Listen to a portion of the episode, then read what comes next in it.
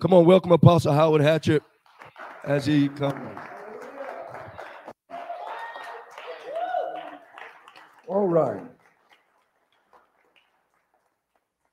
Let's go ahead and hit the ground running. And thank you for setting the clock back there because I'll keep on going for three hours. And then you'll be looking at me crazy because you missed the window at Papa Do's.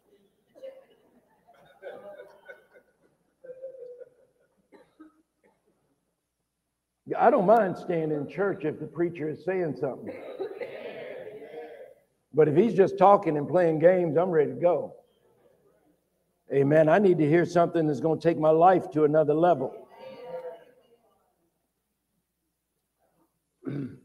so I, I, want to um, engage in a degree of depth today. Someone say depth. Man, I wish I wish my new friend Jonathan was over here where I could see him right here. I'll catch you over there. But uh, you know, Jonathan, man, it would make me so happy if you got over a little bit more where I can, you know, like, you know. Um, um, let's see, because I made a new friend yesterday named Jonathan. Put your hands together for Jonathan. I made a new friend yesterday, and. Um, so I'm going to do a little, I'm going to do some boomerang today. He was sitting right over here yesterday. So it was easy to, for him and I, right over here, we connect. But today I'm going to be doing this. I'm going to be doing the boomerang and still hitting. um, I know you're used, many of you, to going to church and, and, and you don't take notes or you don't, but today you're going to want to take notes. So it's all right to pull out your phone it's all right to take pictures of what's on the screen. Um, I put it in a PDF instead of a PowerPoint this time. I, I prefer the PowerPoint, but I put it in a PDF uh, because one of the things I believe is that um, we are in the height of critical times. And so, in, in critical times, there are critical people in critical times, right? And there are different types of critical people. How many of you know some folk who are just critical? They criticize everything, right? And then you know some people who are critical to the advancement of an operation, critical to the advancement of a thing, of a system, of, you know, there are things in our ministry work that we cannot get done without Pastor Cindy. We just can't get it done. So please put your hands together for Pastor Cindy. We just, that's just the way it is. I, I got four thumbs. And we, those of you who don't know, we've been married for 25 years. It's our 25th year. We have a grandson, uh, uh, you know, two daughters that are in, in college. Uh, and we don't look like it, but yeah, we got we got 20, a quarter of a century, girl. Lord Jesus, where does time go? Don't that sound old and ancient? Quarter of a century. I'm just gonna say 25 years. but it's in. I want her to come up and greet you and, and, and just say something. You know, God, uh, he, he, in critical times, He brings critical people that are essential. Another word for critical is essential. And, and sometimes you've got to discern you. And we've been around the world doing warfare together. We've been around, we've been in some battles. We were in the deep parts of India. Pause the time. We've been, we've been in the deep parts of India uh, below the Himalaya mountain. We've been deep into Islam territory where they will put Christians to death for the name of Jesus. We've been there. We've been in places where lot threats against our lives have gone out, and we had to make a decision as to who was going to go and preach outside in Hindu Muslim territory and who was going to stay at the hotel so that someone would be able to go home and take care of our two daughters. And so we made the decision the first night that I was going and she was staying in the hotel. And so I went and preached like crazy, right? And the words had already ran out about uh, people threatening our lives. Well, guess what? That next night, she's like, I ain't staying up in this hotel. Because you can't hide them blue eyes, okay? You, you just can't hide blue eyes and, and her, her hair. You can't, and her skin, it's a dead giveaway. But man, she got up and started preaching, and then people started praising God while she give God a praise she started preaching, and then people started praising God and giving glory to God. And we did some revivals in Mexico. uh, we, we went down through the coast. Revivals broke out everywhere that we went. Uh, and one night, God spoke to me. Uh, this is about 22, 23 years ago uh, or so. God spoke to me. He said, you know, you've been preaching for, I've been preaching for probably three months straight. Have her preach tonight. I said, all right. That girl started preaching and people went crazy. I was like, Lord, now they don't do that when I preach. no, really, that thought went through my mind. Lord, now they don't act like that when I preach. But how many of you know it's the anointing? In and of ourselves, we can't do anything. But I, I thank God for Pastor Cindy, and I thank God for the calling of God on our, her life. And, and as men, we have to give room for the expression of the calling of God on our spouses' lives. Amen. And because women by default make room for the calling on their husbands' lives. Unless you've been single so long, it's hard for you to give up authority when you get married. I'm to sit down. take a minute. Take a minute. How many y'all know that there is neither female nor male in Christ? So when we come into the house of God, it's not about what you look like, it's about the Spirit of God through you. Hallelujah. And so sometimes we just need a mindset shift. Somebody say with me, mindset shift. Mindset shift. Because I can receive from a child if it's the Spirit of God. And so sometimes we got to lay aside our pre uh, notions of what we think the Spirit of God looks like and what He doesn't look like, who He can come through and who He can't come through. How many y'all know that if we're disqualifying somebody else, oftentimes we're disqualifying ourselves? And I don't know about any y'all, but I know that I was made for such a time as this. And you're here because you're made for such a time as this. So let's not disqualify anyone or ourselves. Amen. Amen. Because the Spirit of the living God has purpose for you. You came Amen. out today because the Spirit of the living God drew you out. There is something that the finger of God is going to write on your heart today through the man of God. The Spirit of God is speaking. So I encourage you today, open up your spiritual ears and the worship team and pastor and apostle did such a great job of allowing the entrance of the Holy Ghost to have free reign and free rule that the heart of God was made manifest so good to us.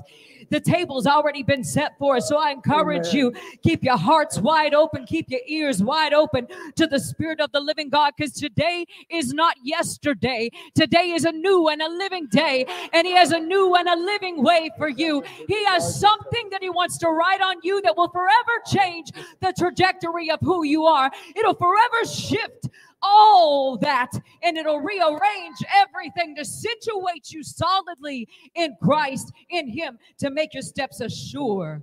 Amen. Amen. Holy Ghost, we allow you to have your way in this place. We allow you to have your way in our hearts and our minds. Rearrange us, Holy Ghost. Rearrange us as you see fit. Let us hear your voice within the voice of the man of God. Today, Lord, forever you are our Lord. We say, God, you are the potter and we are the clay. Lord, do only what you can do, and we are yours forever my, more. In the mighty name of Jesus, if you agree, say amen. Amen. Amen. We love you and we worship you, Jesus, with all of our heart, with all of our soul. All right, all right. So, critical time with critical people. We live in elevated times. How many of you notice that people are more on edge today than ever before in the history of life? They're on edge. So I want to give you an example of what I'm talking about living with God in a prophetic space and a prophetic place, right? Uh, what, what did I say it was? A prophetic and right there's a space, there's a place, uh, a space in the spirit realm and a place on earth geographically. So God will move you into prophetic places. He will move you into prophetic spaces. And these are places where you have to be disciplined to stay with the Spirit in that place. And because it's spiritual activity, you have to stay in that space. You have to stay in the Spirit. Someone say, stay in the Spirit. Now, how many of you know that it's easy to get out of the Spirit when someone keeps messing with you in the flesh? They, so this, this is how it works. The devil will hit you in the flesh to get you out of the spirit. But he can't get you out of the spirit. You have to choose to come out of the spirit. So when the devil hits you in the flesh, it's his attempt to get you out of the spirit. Why? Because your gifts only work in the spirit. Your calling activation only works where? In the spirit. So what is of the flesh is carnal. That which is of the flesh. The Bible says that he that sows to the flesh of the flesh will receive corruption. The flesh is carnal. It talks about the lust of the flesh, the sins of the flesh. But then the Bible talks about the fruit of the spirit. The devil hit you in the flesh to get you out of the spirit because the weapons of your warfare are not carnal. They're not of this world, but they are mighty through God to pulling down strongholds. So anytime the devil's trying to get you out of the spirit. He's trying to hit you in the flesh so you can make the choice to come out of the spirit is because he's trying to steal something. He doesn't come except but but for to steal, kill and destroy. He's trying to take something. That's why when God leads you into a space, dimensions and spheres and arenas, what are they? Dimensions, spheres and arenas. So I might step into the spiritual dimension. That's a whole new world right? That's where you're encountering principalities and powers and demons and devils and lions and tigers and bears. Oh my. And, and, it's in that space where there are principalities and powers and where you engage the angelic hosts of God and you engage the Lord Jesus Christ. It's in those spaces, dimensionally, I'm talking about right now, where all kind of activity goes on. And Paul said it like this We don't wrestle against flesh and blood, but against principalities and powers, right? So that's what we're fighting against principalities and powers. And then he begins to name them. He says, Take the whole armor of God that you may stand against the wiles of the devil. That word wiles is the Greek word methodius. It means the methods and the schemes and the, the traps and the intricate traps that are like a labyrinth meant to catch you up in a snare when you least expect it. It's like a, an animal walking through the forest and don't know that a snare is put down there. And that's how it works. Put on the whole armor of God that you may stand and you'll be armed against the wiles of the devil. And then he begins to talk about those principalities and powers. He said, we, we, we're not, it's not flesh and blood, but against principalities and powers, the rulers of the darkness of this world, against spiritual wickedness in high places. The word principalities there is a Greek word archos. That word archos means the highest in Satan's kingdom, the highest in authority and rank. We don't wrestle against flesh and blood, but against principalities, archos, the highest ruling. And then he says against powers. That's the Greek word exousia. The Greek word exousia literally means those who take their orders from the archos, principalities and powers, and against the rulers of the darkness of this world. That's the Greek word cosmos kratopus. Cosmocratopus. It means cosmos, the world, cosmos kratopus, rulers, world rulers. You're dealing with a space of dimensions of principalities that influence nations. They influence governments. You're talking about the powers powers that rule the darkness of this world. That's why you go to some countries, the Bible is outlawed. You got to go into underground churches because you're dealing with powers ruling the darkness of this world. We wrestle not against flesh and blood, but against principalities and powers, against the rulers of the darkness. They want to keep men's minds in darkness. But I want to thank God that the light of the gospel has come into this mind because God broke the power of the principality of darkness off of this land. And folk won't admit it, so I'm just going to say it. When, when the early people came over here, to this land, there was a lot of uh, occultic. The, the Indians that were on this land, well, we had the, the hashish. I got Indian roots. They had the hashish and they had the peyote bud. And you do some peyote and you get around the group and you sit and you do your little thing. And all of a sudden, the elders of the tribe start seeing visions. Where you think that was coming from? Come on, somebody. The darkness over the land. And I'm and so back in those times, the way it works is it, it's it's imano imano, man against man, brutalis. It's imano brutalis, man's brutality. And then you get uh, uh, uh, brutalis, the brutality of man, brutality, imano brutalis, the manity, the, the brutality of man in brutality against man. You get men against men in brutality. Darkness, when it reigns, it uses complex systems to create darkness and conflict and chaos so darkness can rule. But God will break off the principalities. And when you understand that you step into a dimension, it's not a generational devil that you're battling, it's not a generational devil that's aiming at the generations of your family. You might, as you grow in warfare, you step into a realm where that space and that place, you are addressing the principalities and powers of darkness that rule the darkness over land. And watch what they do they use laws You're dealing with the, the principalities that use laws to regulate the people. And it restricts what preachers can say.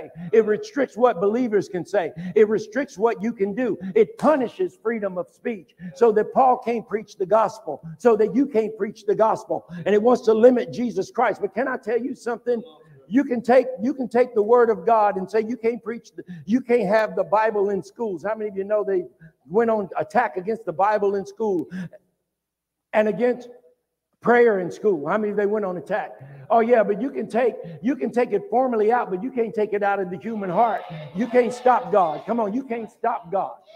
You can and the day is going to come in the United States where everybody's going to go underground. People to be having to, oh, it's to get complex down here. It's to happen. You're to blink your eye and it's already to happen. It's going to already have happened. And then you got spiritual wickedness in higher places. That was the third one that he named. And that's pneumatica ponereus in the Greek. Pneumatica ponereus means spiritual wickedness in high places. Wickedness where? In high places because they influence territory. They influence geography. Territory, pneumatica ponereus. Someone say pneumatica. Ponereus. So in the Greek, that's where that poneria is where you get that root word pornog. Wickedness, and that word uh, uh, uh pneumatica ponereus, wickedness, like the wick on a wicker chair, it's twisted. So when people's minds start getting twisted, they're comfortable, like Beyonce putting in her favorite song. In her number one song, she put the words in there that the pages of the Word of God are good for nothing but a tampon. She said, I use the pages of the Word of God to, to, to dry up my menses. So we've got a whole culture of young people celebrating Beyonce like she's a queen, but I say she's a thing that needs to be saved. She needs Jesus Christ. She used to be in church. Now she's worshiping Satan and is okay uh, on, on blast about her worship of Satan. She comes out with the Illuminati, with the all seeing eye, and all that stuff. And we got a whole generation of parents who haven't educated their young people about these demonic occult worshipers. Kanye blew the whistle and said all of them are, are occultic, satanic, uh, uh, occult worshipers. Kanye blew the whistle. He blew the whistle on all of them. And the rites of passage to become famous, you have to be willing to sell your soul to the devil and do some ungodly, perverted act to children and, and animals and all kind of stuff and attend private rituals. That's why we shouldn't be surprised when at this year's Grammys they had they had a full, straight out satanic cult worship where they were worshiping the devil, having an on-screen orgy, and having people in cage doing bondage and sadomasochism, uh, sadomasochism. And everyone celebrated. And you got Queen Latifah out there in the audience with the transgender guy stands up who's talking like a woman, been transgendered to a man, transgendered to a woman. And Queen Latifah said, and we're going to turn around and buy everything she puts out. Oh, no, no, no, no. Devil can't, the devil can't spoon, spoon feed me to hell. And you had every one of the major names of the people we celebrate as being the it in the kingdom, being the very ones pushing that nonsense. And I say we've got to get educated before we get Illuminati doctrinated. The Illuminati is indoctrinating people. How many of you know it? Raise your hand and wave at me. If you know they're indoctrinating, they're using they're using entertainment. All right, so I want to talk about so uh, spaces and places, spaces and places, and, and, I want to share with you just a little bit about where we walk. So, so, so that I, I came here to help you today. You know, my wife and I we were driving down the highway a few years ago, we're driving down the highway and God spoke to me and he said, a, a demonic attack, a satanic attack is getting ready to come against you and your, your family right now. We're driving down the highway. And here God says, a demonic attack in the spirit realm has been sent out. Satan is about to attack you and your family. And I told my wife out loud, we driving. I said, babe, we need to pray right now. Satan sent out an attack against us and the family. So she did what we always do when God sends an alert.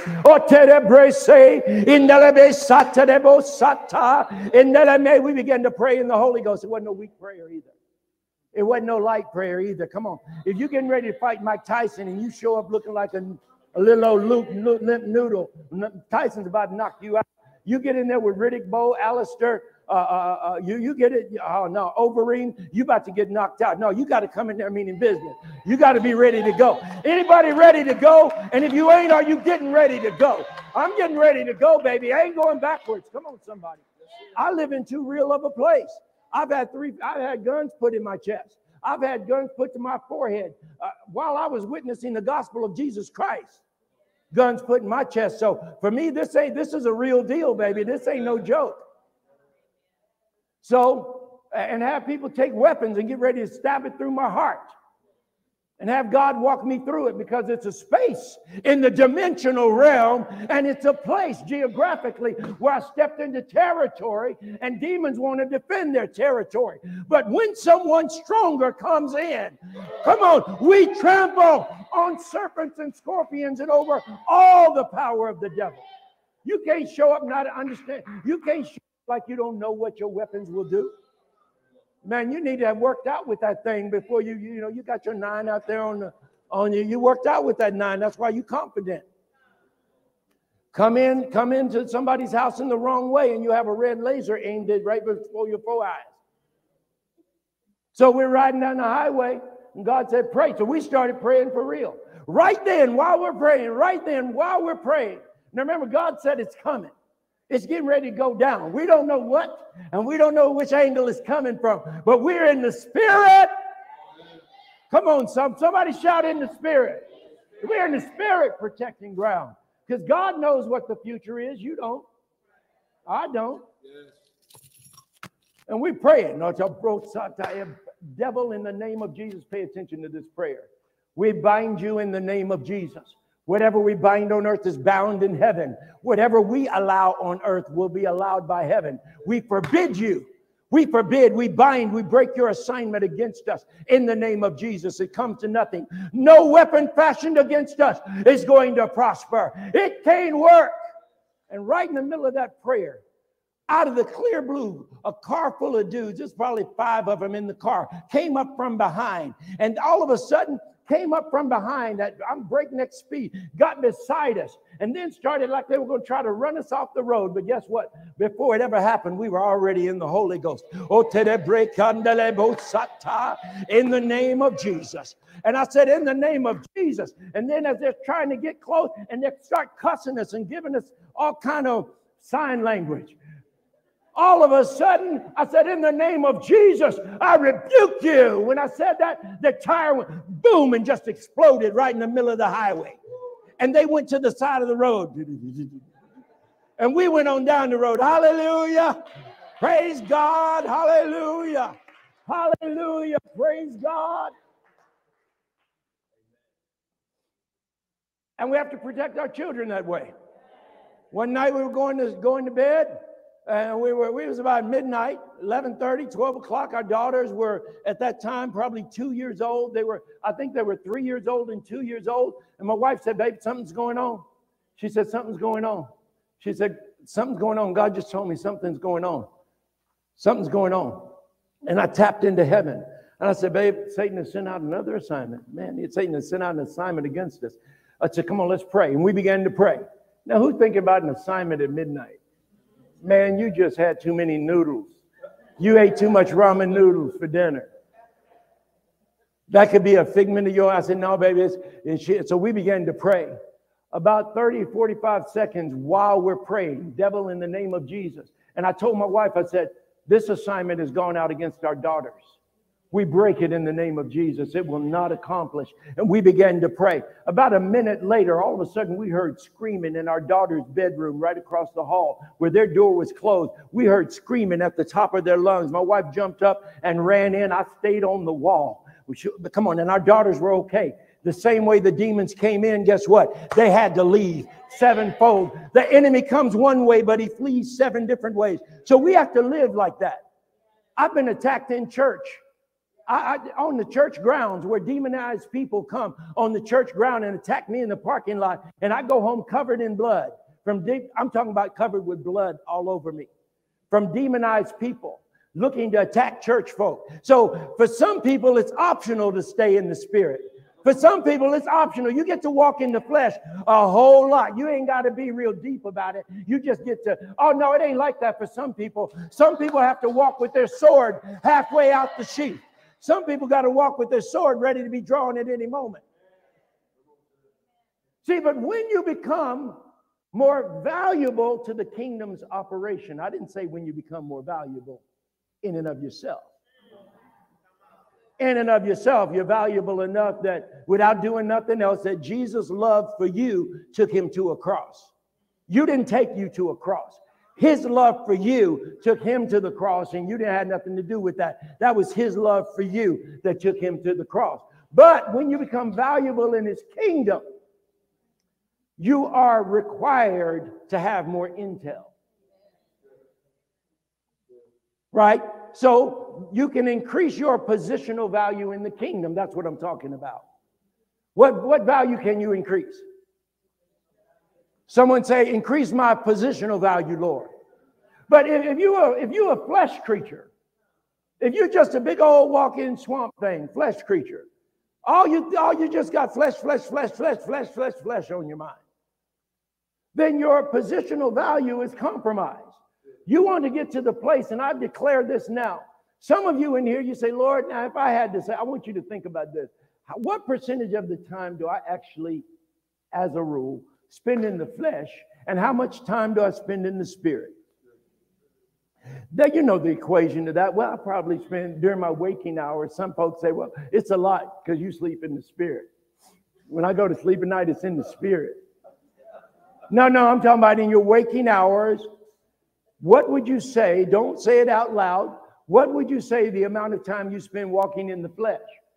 I, you can go to you can go to your job and do your job at work and still lean on the spirit for how you do it and your responses. Am I right about it? Okay.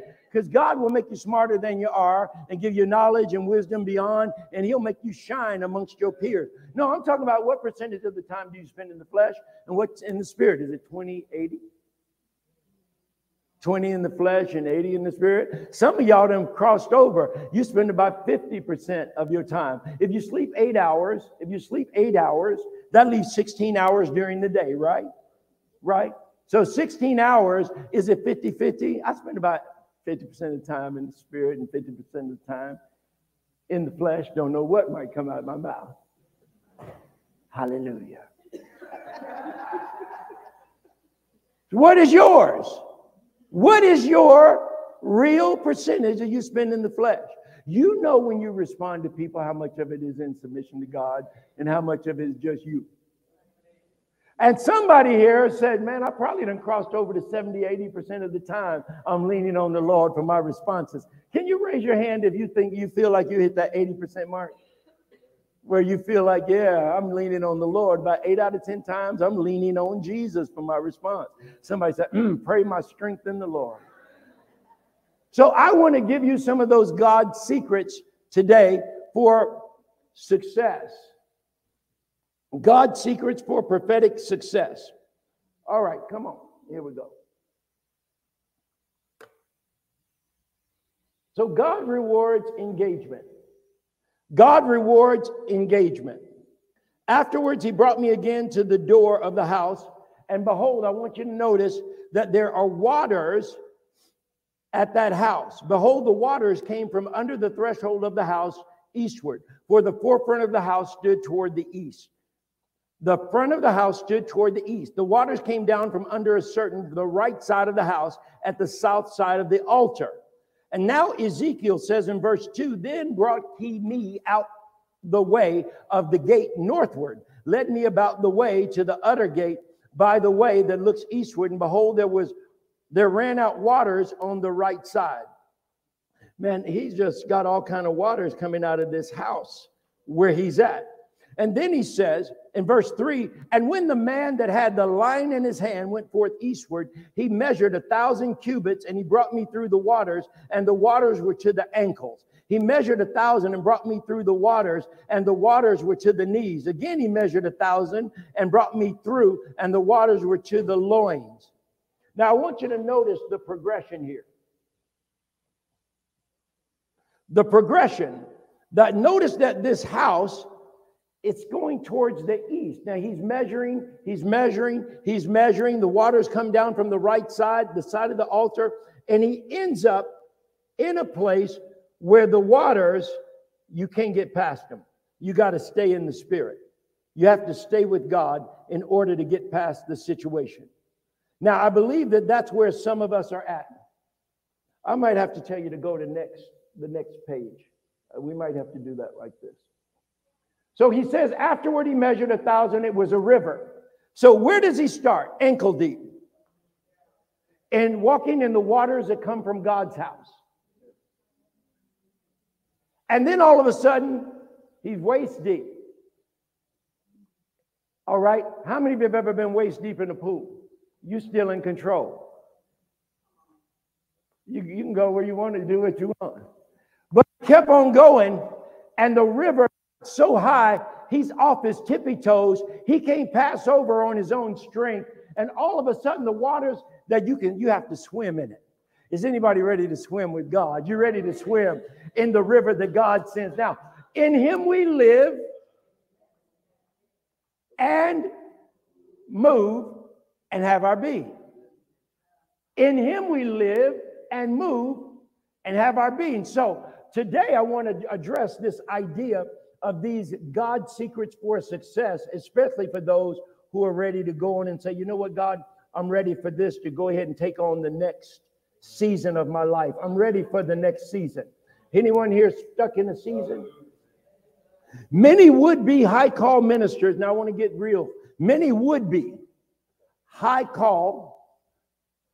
I press forward towards the mark of the. Paul said he's the high. Well, by default, if there's a high call, what does that mean there exists? So some folks saying they want the high call, but what do they live in? So today I'm here talking to some high call folk. I don't care where you're at. I care about where you want to go. I'm here to talk to some high. I train people all over the world. I train people all over the world. Come on, I've been invited to the White House and behind with those guys with with vests on, with all kind of machine guns, and, and the White House was tracking what I was doing for a year and a half to implement it. I've written prison reform, written mental health reform, and right now over 700 officers are taking my mental health reform because they need some mental health help. I also hold the patent. I hold the patent for pressure sensor training for law enforcement officers so George Floyd won't happen again. I'm all about the answers, baby. Come on. Let's be about the answers. And it's in this particular space that, that I've learned when you have high, I train people for high call movement. So it's no wonder I'm on the phone many times with senators and, and leaders and different places. And, uh, you know, I was in uh, another country and I'm sitting there talking with the uh, Supreme Court Justice. And then I walk into another situation with the president of the country. Then I go to a different country and I'm on the uh, presidential grounds meeting with the heads of the nation. Then I go to a, a different country and the ambassador of that state picks me up the ambassador of that state, and that's our escort, the ambassador of that, I'm sorry, the ambassador to that nation from another nation. So uh, for real, I know about high realm movement. I ain't a joke. How many of you want to do some real high realm movement? Not talking about it. See, and, and, and some preachers, they give you just enough to keep you where you at and keep them on top. I give you the whole thing. I go, hey, this is how God's taught me to do it. And if you do it, you God will navigate you and give you the same thing, and you'll never be limited by other people's humanity ever again. Come on, I don't need to be limited by your limitation. All things are possible to him that believes. So many would be high call ministers, prophets, and saints who want to be qualified of God actually reject the qualifying parameters of Holy Spirit, who is activated towards them with the bonds of truth. Now, the qualifying parameters of who? That's the secret right there. You remember that river we were talking about? That's Holy Ghost. He'll be in you rivers of living water. Jesus says he'll be out of your innermost being will flow. How many of you have read that? Those rivers are the Holy Ghost. It's the third member of the Godhead the Holy Ghost. So when the river, Holy Spirit gives parameters if you're going to walk with him. Now, when you're a baby, You can be walking around as a baby. You got all kind of stuff hanging out your nose and out your uh, slob, slobber and the food you just finished eating all coming down and you're like, mama, It- you know, but when you're a baby, you can get away with a certain amount of sloppiness, but you show up at your job and you got the, the tutti frutti you just finished eating is half here and it's on your clothes. How many of you feel like, you know what, you might get fired, you do that too many times. But you got the luxury, you got the luxury of excess in infancy. I have the luxury of excess in infancy. You can write that down. I have the luxury of excess in infancy because you're a baby, you don't know no better. And you have the luxury of access to your parents in infancy. Because why? You're a baby and you don't know no better. But as you grow up, your parents have the responsibility of showing you the parameters. We've got guests coming over. Your grandparents are going to be coming over in a minute, and they're going to judge me if I got you looking all crazy. So let's clean you up. And so you clean them up. As they grow, you begin to give greater parameters, right? That accompany their age distinction. And that's what God is doing with many of us, and we haven't realized that that's how He's operating. Now, I want you to hear also most ministers and Christians easily qualify. And, and, and when I say this, you know, I'm really a nice guy, but um, I'm a little bit direct too. Most believers, they qualify uh, and for low realm movements of lesser covenant expression. So someone say this with me it's a low realm movement and lesser covenant expression.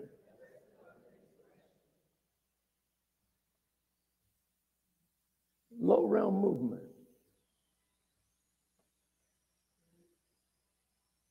Is low realm movement. It's lesser covenant expression. Okay.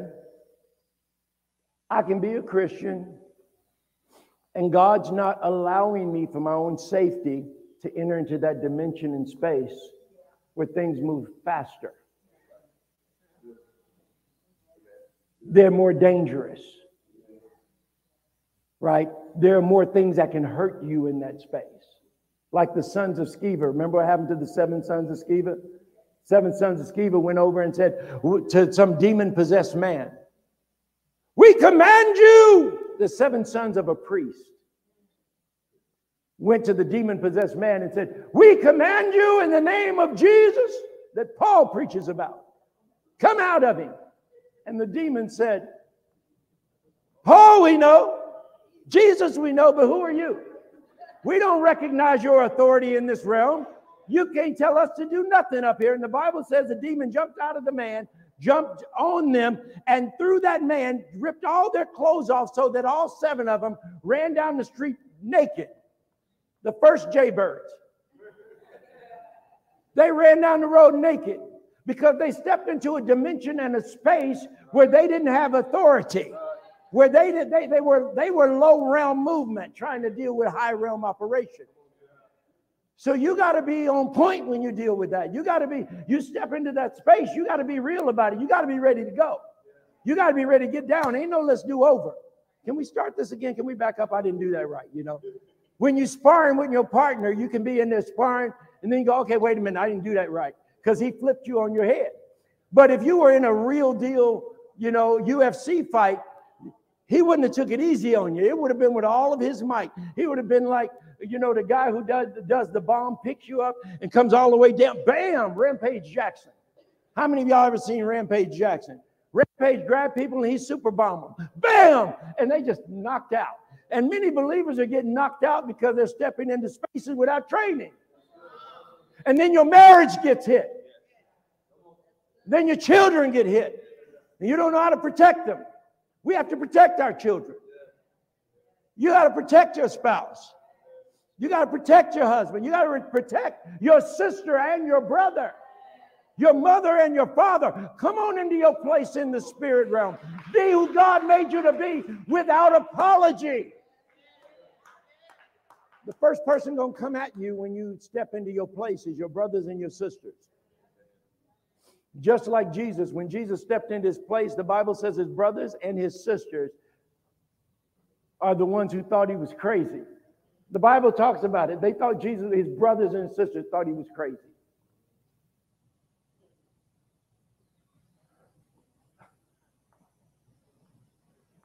Sometimes the attacks, you have to keep praying for people in your family, even though they don't see. And you got to pray for them because they just babies in this thing. And they're so used to seeing you after the flesh, they can't respect you in the spirit because they know the last mess up you did before you got all spiritual, before you got so saved.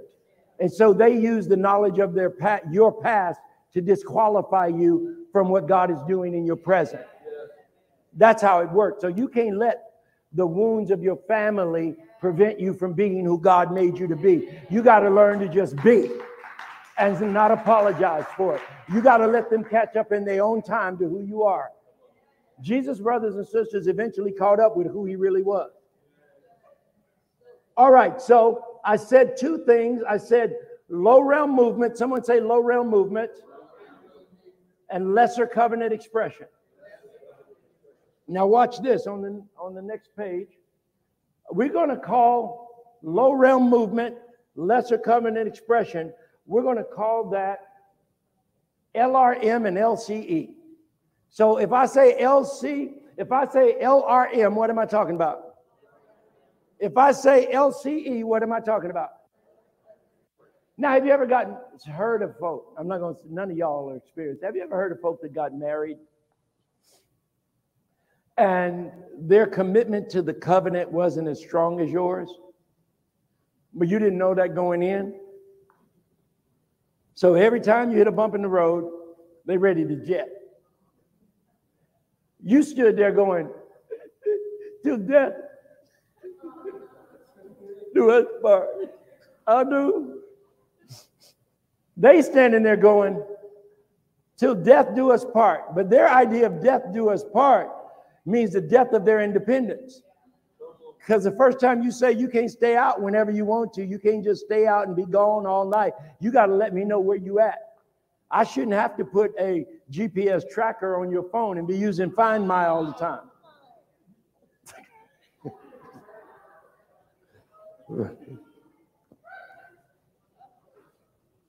What you talking about? I ain't got to answer to nobody. Yeah, you do. You married now. Oh, oh, oh, oh, now, now that, that ring, that ring became a chain. You're like, oh, I got the answer for something. So lower covenant expression sometimes is a boundary established by the knowledge that person has. Your knowledge of covenant is greater than their knowledge of covenant. Oh, no, it's my money. It ain't our money, it's my money.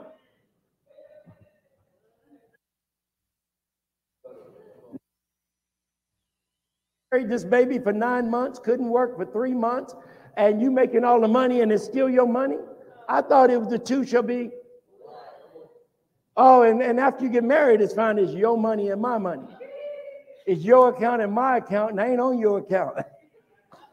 but you on my account. Man, I'm messing up, ain't I? You know, Pastor, I, I know you haven't received offering today, but you know what? Before people don't want to give nothing, we might have to just stop and let you go. Because I ain't making a lot of friends up in here today. Shoot, you already thinking, where's that nigga? Man, he need to hurry up. I'm not too real for you, am I? So lower covenant expression. So usually in relationships, one person is living at this level of commitment and the other person is living at this a lower level of ex- a commitment to the covenant. So what God is doing is he's giving both of you the knowledge to come together in agreement in covenant expression, but we're going to have a conversation and live in the light of knowledge about how money is to be spent because you can't have your name on the account and then you down at the casino down at the Kawishno with the one armed bandit that lifts up its arm and praises Jesus every time you pull it down. It pops back up. And then you grab that little ball again, pull it down, and it pops back up. And say, and say, Yeah, I lifted my hands today in the sight of the Lord. No, you was one arm bandit. And so you've got to have a conversation about what you agree that money will be spent on, and you make a budget, and then you live in that covenant expression. Does that make sense? That's how you do that thing. And then you make a commitment before God. That my wife and I had to do this. Because when we first got married, I'm from a crazy place. I'm from a place where uh, before I got saved, I had four assaults, two with weapons, acid, cocaine, uppers, downers, quaaludes, amphetamines. I put more people in the hospital than you got fingers on both hands, and that's real talk. My idea of fun was putting you in the trunk of a car, taking you 25 miles into the woods at 3 a.m. in the morning, tying you to a tree with your hands behind your back, a blindfold around your eyes, and a rag full of Weller's stuffed in your mouth, and you tied up like a calf. And then I tie you to a tree at 3 a.m. in the morning. That was my idea of fun. I'd get in my car, sit it on your chest with my bumper sitting on your chest. And then I get out and say, baby, anybody else want to have fun? But then before just about 19, somebody invited me to church. And I went to an old fashioned altar and I went down one way. I turned around and came back another way. And in six months, I was in ministry by 21 working with the scientists that developed the first Star Wars system, ground operated lasers for strategic defense. I went from a drug dealing out of my mind, insane individual to by 21 working with the top scientists that developed for a government lasers for strategic missile defense for three and a half years. And by 25 on my own company, had 148 clients. Started that business and wrote my own contract myself with Boeing military aircraft. Don't tell me God won't take you from the gutter and start having you walk like a king.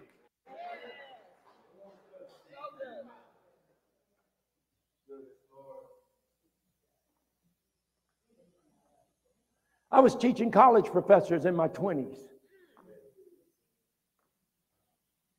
without a PhD. Without, I got a PhD now, but before that, I didn't have a college degree, and they were sending my work to universities in 13 countries in my 30s.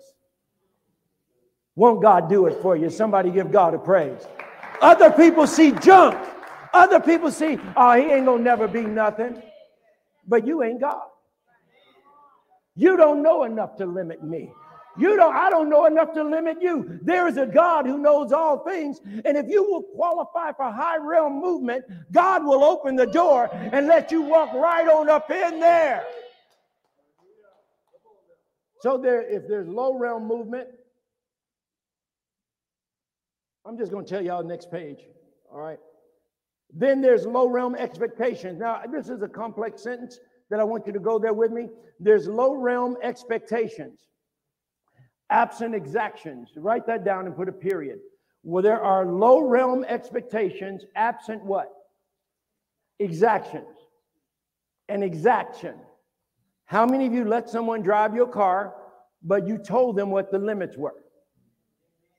You gave them an exaction, you gave them a parameter. So you can have low realm expectations, but they're absent parameters. How many of you gave someone some money but what they did with that money showed you next time you give them money, you got to be a little bit more clear. How many of you ever been through that? You got to be, you got to spell it out. Right? Because absent that exaction, then it leaves license for abuse. There, without that parameter, there are no clear expectations. And you have to give some people clear expectations because their upbringing wasn't like your upbringing. And that makes lesser covenant expressions desire. So, why do people desire lesser covenant expression? Expressing the covenant in a lesser way. Why is that desirable? And why is it so easily obtainable? Right? Because you got so much latitude to live in the gray areas. You know, the Bible don't address that. God made man and God made pot.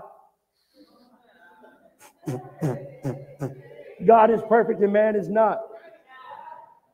It ain't in the Bible. You want some of this? God made man and God made pot. God is perfect and man is nuts.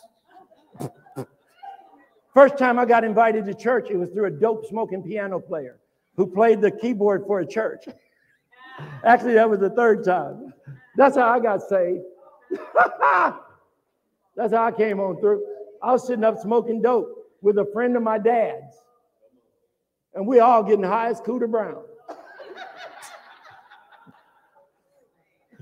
Passing it around.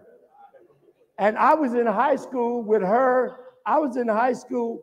Uh, I had went to high school with one of her kids. And so we all sitting up, getting high. I was about 19, almost 19, passing it. And she said, she said, Howard, you want to go to church with me?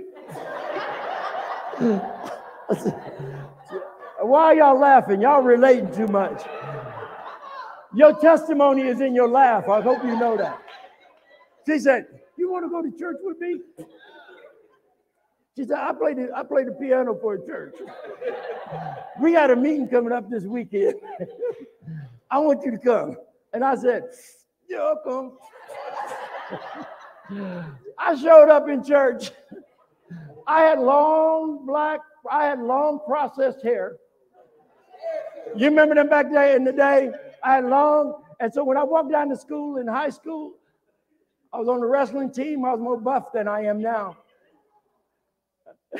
And they called me Black Jesus. Well, I didn't know who Jesus was because I wasn't raised in church. I didn't know who Jesus was. They called me Black Jesus, so I wasn't offended. I was like, well, who's Black Jesus? And I just kept on looking cool. You know, that was back in the day, Jim Brown and all them, Harry Belafonte. and, and that's when it happened. So I showed up in church and I was sitting out there. I was sitting out there watching my dope smoking piano playing friend. play the keyboard. 13 churches came. Each church would do two numbers and sit down. How many of y'all remember that? Another church do two numbers and sit down. So all 13 churches, that place was packed. 13 Baptist churches all coming together. That place was packed. The ministers loaded from all the churches, loaded the pulpit. And I was sitting there. I probably got high earlier that day. I was just sitting there watching it.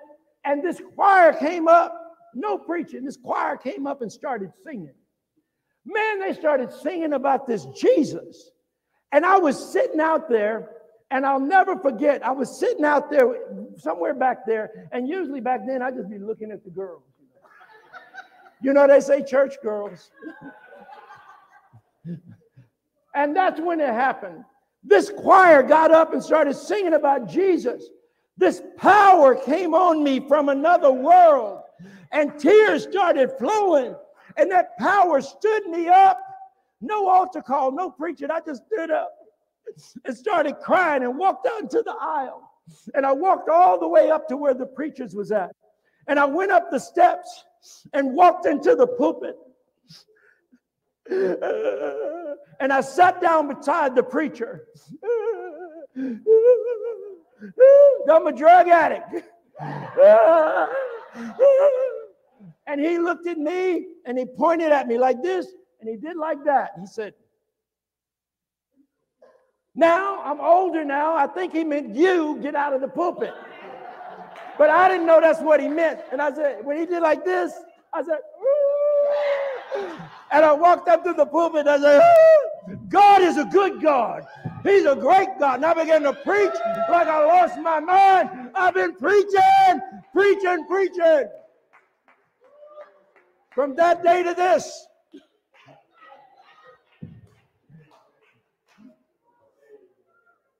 Now, I don't know how you came in, but that's how I came in. Give God a praise.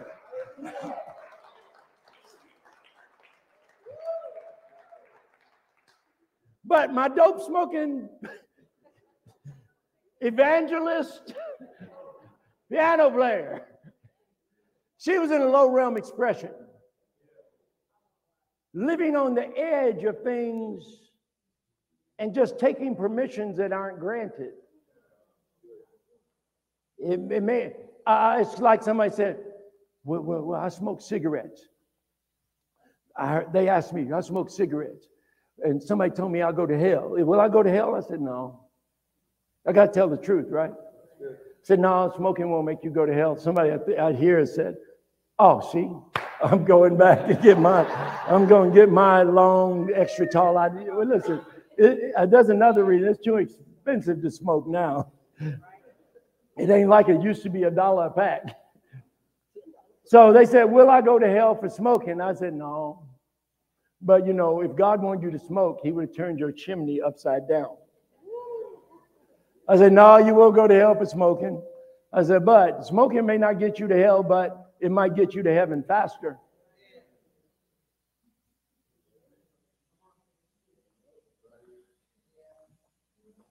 So sometimes low covenant expression are desirable and easily obtainable to live a low covenant with God. Why? Because it ensures and entices you with allurements and the facade of freedom and pretension of divine will. But really, deception's nasty, alienating cord from higher systems of engagement amongst seated and properly aligned presbytery. So when you come into the presbyter, uh, the presence of seated and properly aligned presbytery, properly aligned leadership. Why there's been so much crazy leadership? No, properly aligned leadership. When you come into the presence of properly aligned higher systems, right, that have spiritually regulated movement, right? You can't just do what you want to do. Can I say that again? You can't just do what you want to do. And that's really what some folks, you can blame it on the preacher all day long, but you got to qualify for high realm movement. And there are some folks who know how to qualify you. They know whether you plan or not. And how many of you want to be qualified the right way? You say, look, open that door, lead me to the right just show me the right way.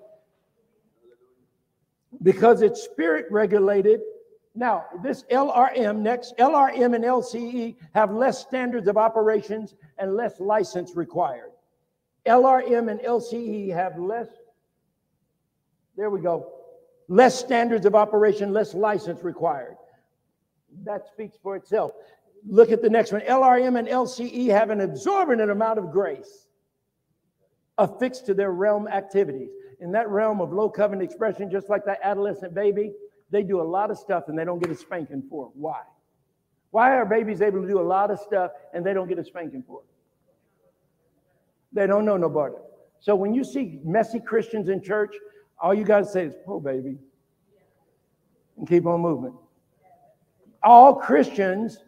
Some folks say, "Well, them, them that's why I don't go to church." Because them Christians, they they hypocrites, and I don't want to be no hypocrite. Let me let me just set the record straight. The reason I go to church is because I can admit I need help. And all of us are admitting our need for Christ and the body of Christ. It's not the body of separation, it's the body of. So when I go to church, it's because I can admit I need help. I need you, you need me. And all Christians got some degree of mess in their life. And if you do find the perfect church, don't you join it.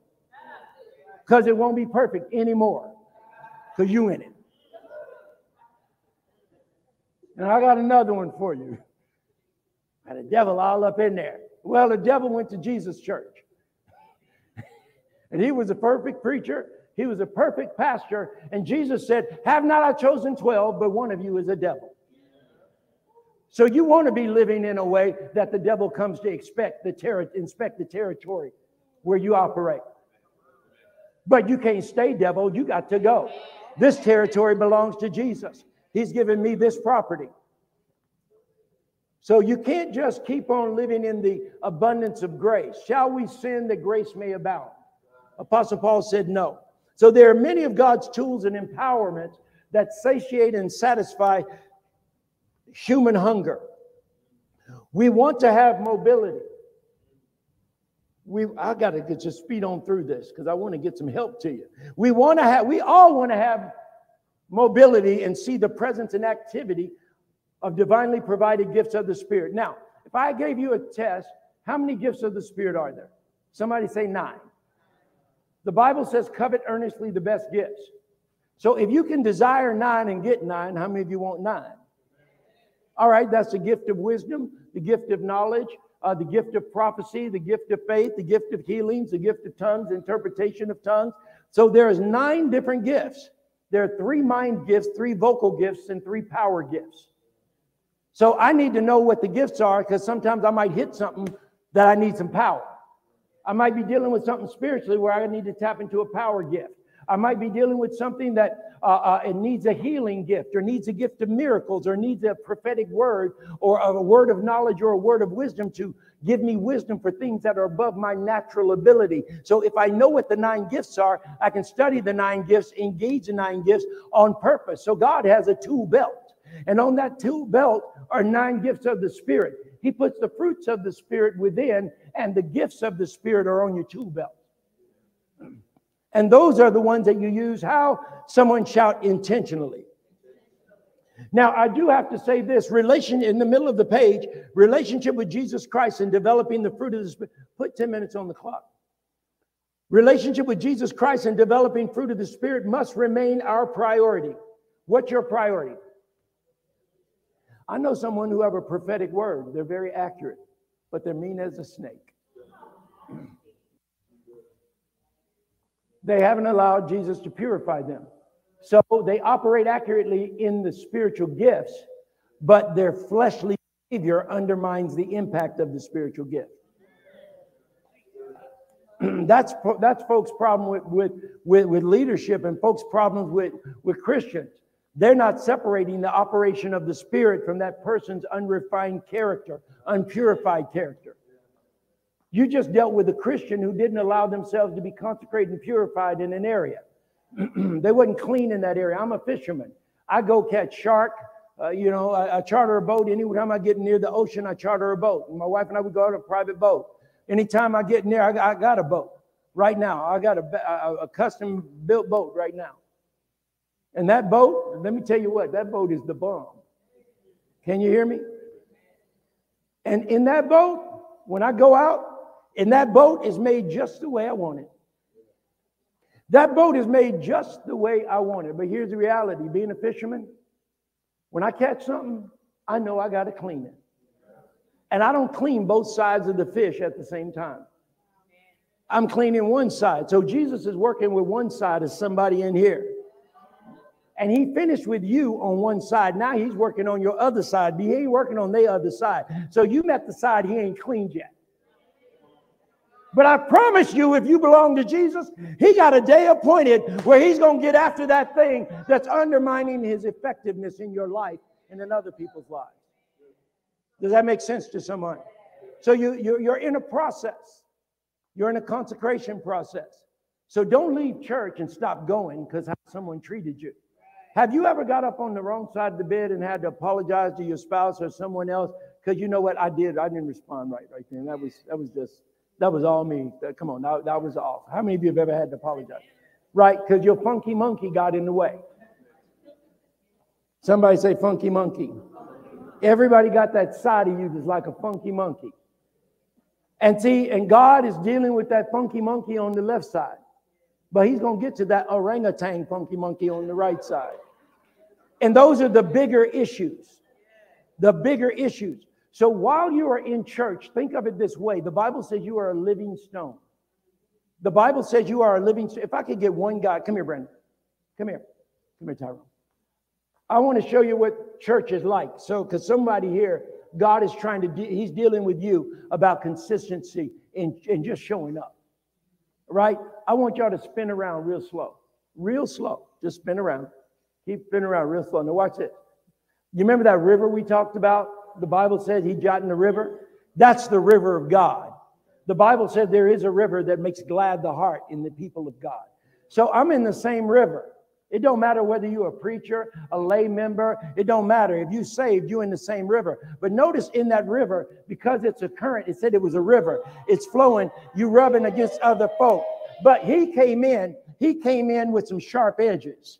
He came in with some sharp edges. And he came in with some sharp edges.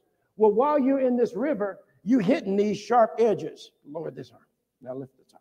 There you go. And this one straight out. You hitting these straight. So every time I go to church, I'm dealing with somebody's sharp edge. But after a while, they start getting smooth from bumping into one another. Come on, somebody. They start getting smooth. And God begins to, but you can't get purified and perfected if you get out of the river. You got to stay in the river. Somebody shout, stay in the river. Give God a praise. Thank you. And the body, the scripture says, edifies the body. The body helps purify the body. So if you had a bad experience with somebody in church, get in line. Church is made up of crazy people, flesh people, ignorant folk. You laughing because y'all know it's true. Ignorant as a doorknob. Church is made up of snooty people, high minded. That's where we start. Who didn't start there? God had grace for your mess, kept working it out in you, have grace for their mess. Give God a praise. I'm saying something. Had grace for somebody else's mess. I'll tell you something else. Church is for people who commit they're not perfect. But I refuse to stay in my imperfection. That's what church is for. And so we keep on showing up. That's how I get stronger. I keep on showing up. And then after a while, I notice that Sister Mean Snaky so and so. She ain't as mean and snaky no more. But it took three years in the river to work that off. But what you didn't know is she was abused and raped as a child, and that's where the bitterness was coming from. And she couldn't trust nobody. What you didn't know is there was a boy who had a military dad who was a war vet suffering from PTSD, got off of a plane, and the country that he thought was going to celebrate him threw rotten uh, uh, fruit at him and he couldn't get proper medical attention because of the deaths he saw and the lives he took. So he walked around in bitterness, had a family, abused the son, was hard on the son. And the son grew up with a chip on his shoulder, hardened like steel, bottled up emotions, comes into the church with the bottled up emotions because his daddy didn't know how to show any love. And you think some folk are just being mean to be mean. Sometimes that's a, a defensive posture that they, they put on to stay alive. That was their survival mechanism. And now God says, I'm, I'm getting ready to heal you of all those walls you got up. I'm going to pull them down one after the other, after the other, because Jesus is a healer. There's women in here, you like, I ain't trusting nobody. But I tell you what, God's got, for every Ruth, God's got a Naomi. And for every Naomi, God's got a Ruth. For every Caleb, God has a Joshua. You are not alone. But you got to stay in the river long enough to come in contact with your Joshua. You got to come and stay in the river long enough to come in contact with your Caleb. Come on, we're almost done. I see that clock. We'll have to come. And the Bible says this Philippians 3 relationship with Jesus and developing the fruit of the Spirit. Relationship with Jesus and developing the fruit of the Spirit must remain our priority. I've got to get more developed in love. You know what your, you know what your pain qualifies you for? More love. You know what all that rejection and stuff you've been through, know what it qualifies you for? more love. But there's a point where God has been so good to you, it's time for you to start being good to others. It's time for you to let the fruit of the Spirit pour out. And say, poor baby, the reason she did that. And, and you know, I had, I had a, a lady, uh, you know, I've been doing ministry a long time, right? Decades. I had a lady to go to a, a new soul, just got saved. This girl is barely, you know, coming from the edge of prostitution and everything you can imagine. The first thing that old mother went, girl, you can't, you, you, you, you had her hand up in the corner. You can't be wearing that. You can't be wearing that. That's, that's revealing. You, didn't, you know, and, and, and then you got somebody else trying to get, trying to get my man. Don't nobody want your man. You barely want your man.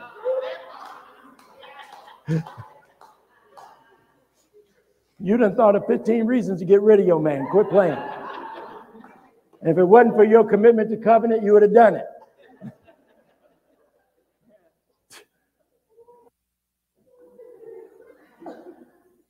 And then you have dudes walk in. That's all they know is how to be. Idris.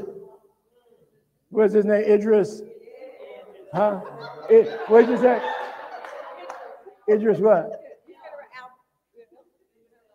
Elba. That's all they know. You know, and then when they stand there, they, they you know, like this, make the guns a little bigger. But I promise you, baby, if you get married for looks, you better take a picture. Because because them that big old chest of drawer up there going to turn into a bottom drawer. And the guns that's on top, one of these days is going to be down here. And then one of these days, because when you get older, gravity starts taking effect. And what used to be a what used to be an outie turned into an innie. And when you lean over in the bathtub, water runs out of your belly button. Hey, that's age.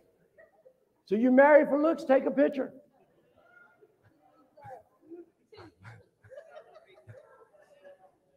We, we are so surface.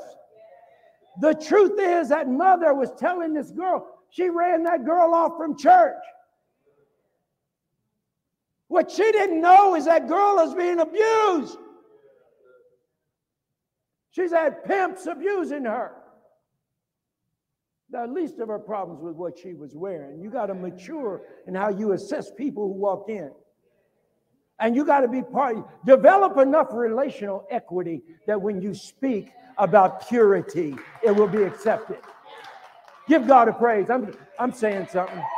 But see, you're trying to you're trying to bring change with your words to satisfy what you want to see. But when you have relational equity, that person listens to you. Why? Because you've invested in them. The apostle said that I might know him and the power of his resurrection. So I guess I can wrap it up like this. I can finish like this. If there's a low realm movement, by contrast, there must be a high realm movement. And if there's a low covenant expression, by contrast, there must be a high covenant expression. And that's what the Lord is calling you to. He's saying, Do you want to walk with me in a higher place? Do you want to move in a higher space? And in doing so, you're going to need prophetic giftings and you're going to need prophetic tools. And there are many of them. You can take a picture of this because I'm not going to teach on it. I'm not going to say a word about it. I'm just going to put it up. Is that good? So, this is what you've got to do personal preference. You got to mitigate it. Take a picture because I'm going to change it in just a sec. On the altar of biblical self sacrifice, what are you going to have to sacrifice? I said I wouldn't say something, forgive me. What do you have to sacrifice? Someone say personal preference. Personal preference. That's how you do it. God's going to ask you to give up some of your. Won't he ask for it? Abraham. Yes, Lord. Give me your son. Jesus, you could ask for the house. You could ask for the car. You could ask for my motorcycle. You could ask for my boat. but you asked for my son. That's that altar of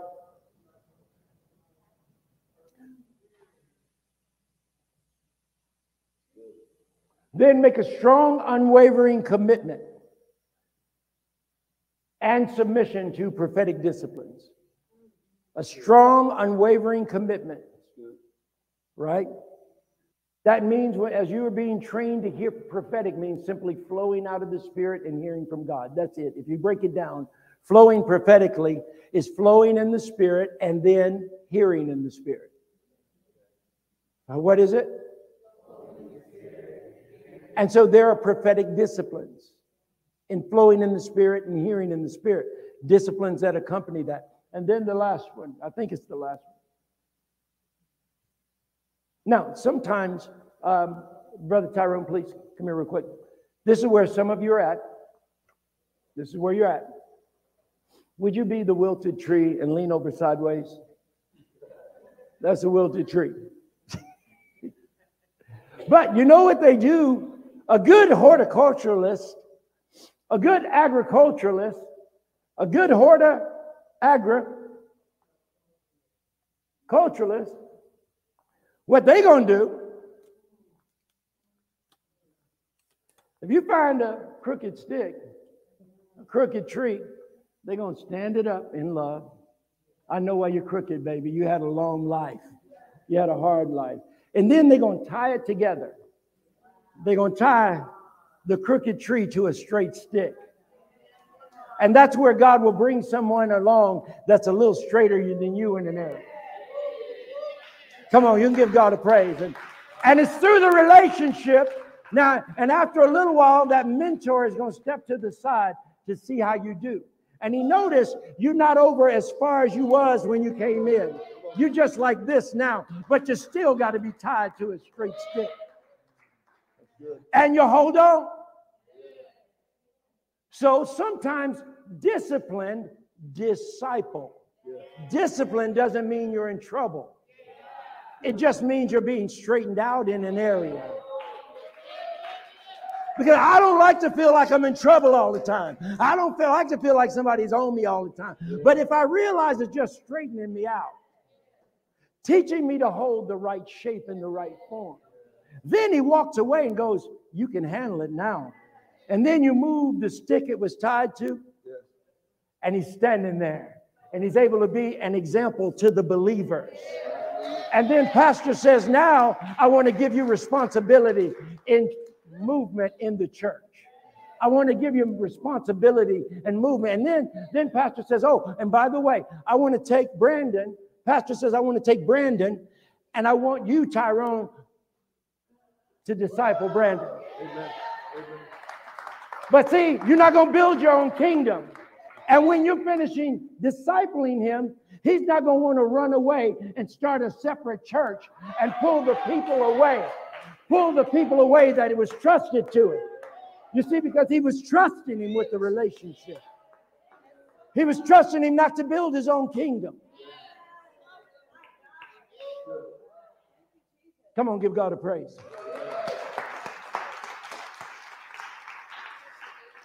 That's how that works. So, with discipline in regards to prophetic movement and station, it's intentional and it's strategic. It's a use of internal and external principles applied for moderation and restraint. Someone say moderation and restraint. Now, how many of you, if you could, there's some folk, if you would not get fired, if you were not going to get fired in your world, how many of you, there's some folk that you would go in tomorrow? And if you wasn't to get fired and and your job would still be there the next day and you still get a raise. How many of you, if you wasn't to get fired, you go in and tell some people, give them a piece of your mind? Raise your hand and wave at me if there's some folk that they just need to know. Mm-hmm. So the reason you do the right thing is because there's something that's holding you in place. Cheddar. Cheddar. Right? Now, because you are walking with God and you love God, right? Even if that was in place, you wouldn't go in and tell them off because the principles now are on the inside. I'm not doing this because of what's on the outside, what I get. But God has changed me where? On the inside.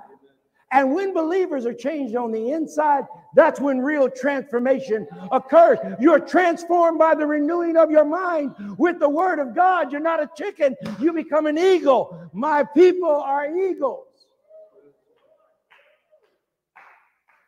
I think this one right here. Yep, here's the last one. You become knowledgeable and take ownership of biblical processes. You become what? And what do you take ownership of? You become knowledgeable and take ownership of biblical processes. So that pastor walks over to you and he says, Can you define for me the principles that accompany the prophetic operation. You go, yeah, Pastor, I'm not offended by you asking me that question. It's your job to test me. It's your job to prove me. In the book of Revelations, when John met, when uh, John was met by Jesus on the Isle of Patmos, prisoner, prisoner's island, where they take prisoners, they boiled John the apostle. They boiled him in hot oil on a griddle like you fry some, some bacon. They boiled him alive. And his skin was emaciated. Some historians say it's like a prune. They boiled him because he wouldn't shut up for Jesus.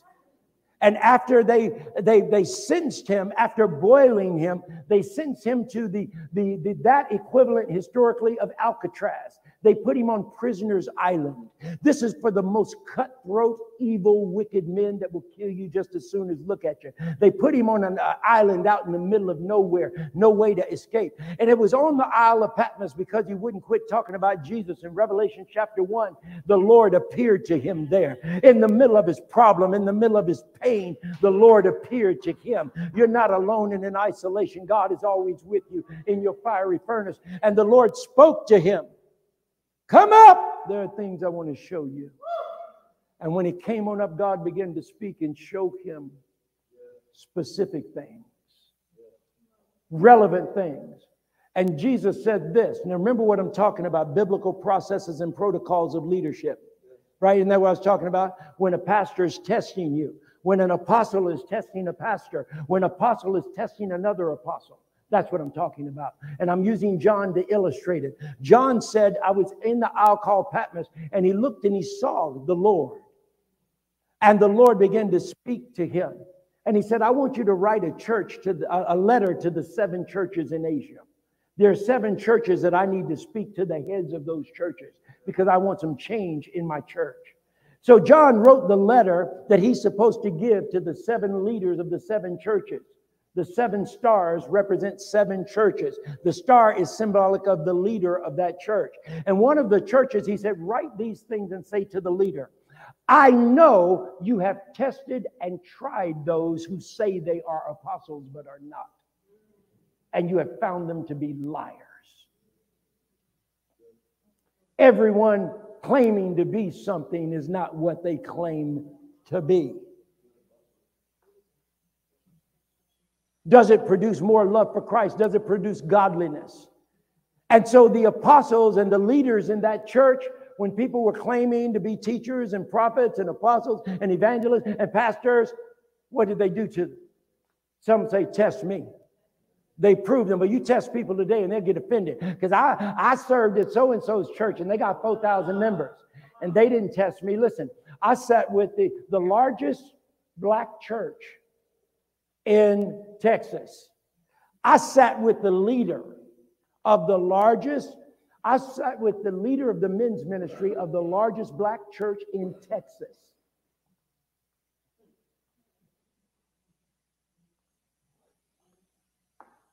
And we sitting down, I was invited by another bishop to come and meet this guy. We sat down, we spent the night, I sat down, and, and the bishop, I trained that bishop 13 years. And we're sitting there. And this guy, because he is the leader of the largest men's ministry in the whatever, he's something. And we just sat there. I kept my mouth shut because that's my custom. Until God said, Speak. And when the Lord said, Speak, I mean, I'll talk about basketball every now and then, but when the Lord said, Speak, and he asked me a question, I said, Well, I'll answer your question. Let me ask you a question. And I asked him the question. And he said, I can't answer that question. I said, Well, let me tell you the answer. He said, I'm the head of the men's ministry. Thousands of men under his authority.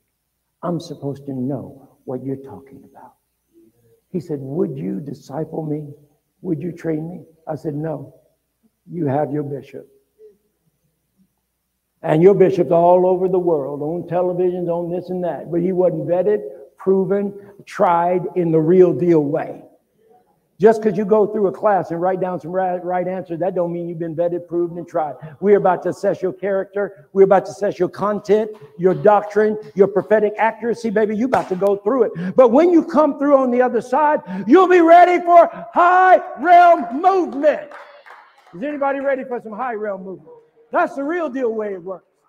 And I said, no, I'm not going to disciple you. That's going to create a problem. First time I say something opposite of what your, your bishop says, because he's really famous. He make movies and stuff. I ain't never made no movie. I made a banana pudding though. But what I do in the spirit, I do that well. And the people I train learn to do it well. So in high realm movement, I'm going to pray for those of you who want to come into high realm movement. I'm going to ask God to pour you through his funnel.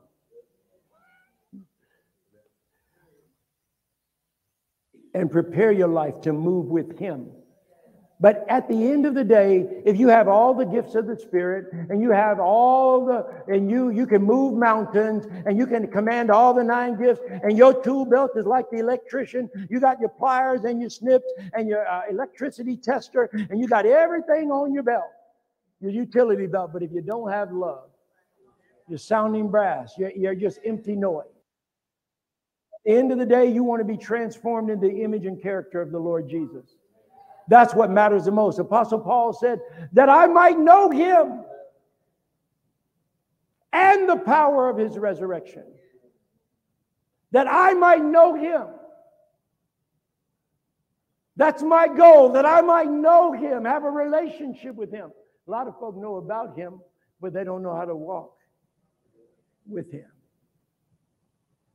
That's what high realm movement is for. I don't want you to get there and be disqualified. I want you to get there and be able to stay. Please stand to your feet.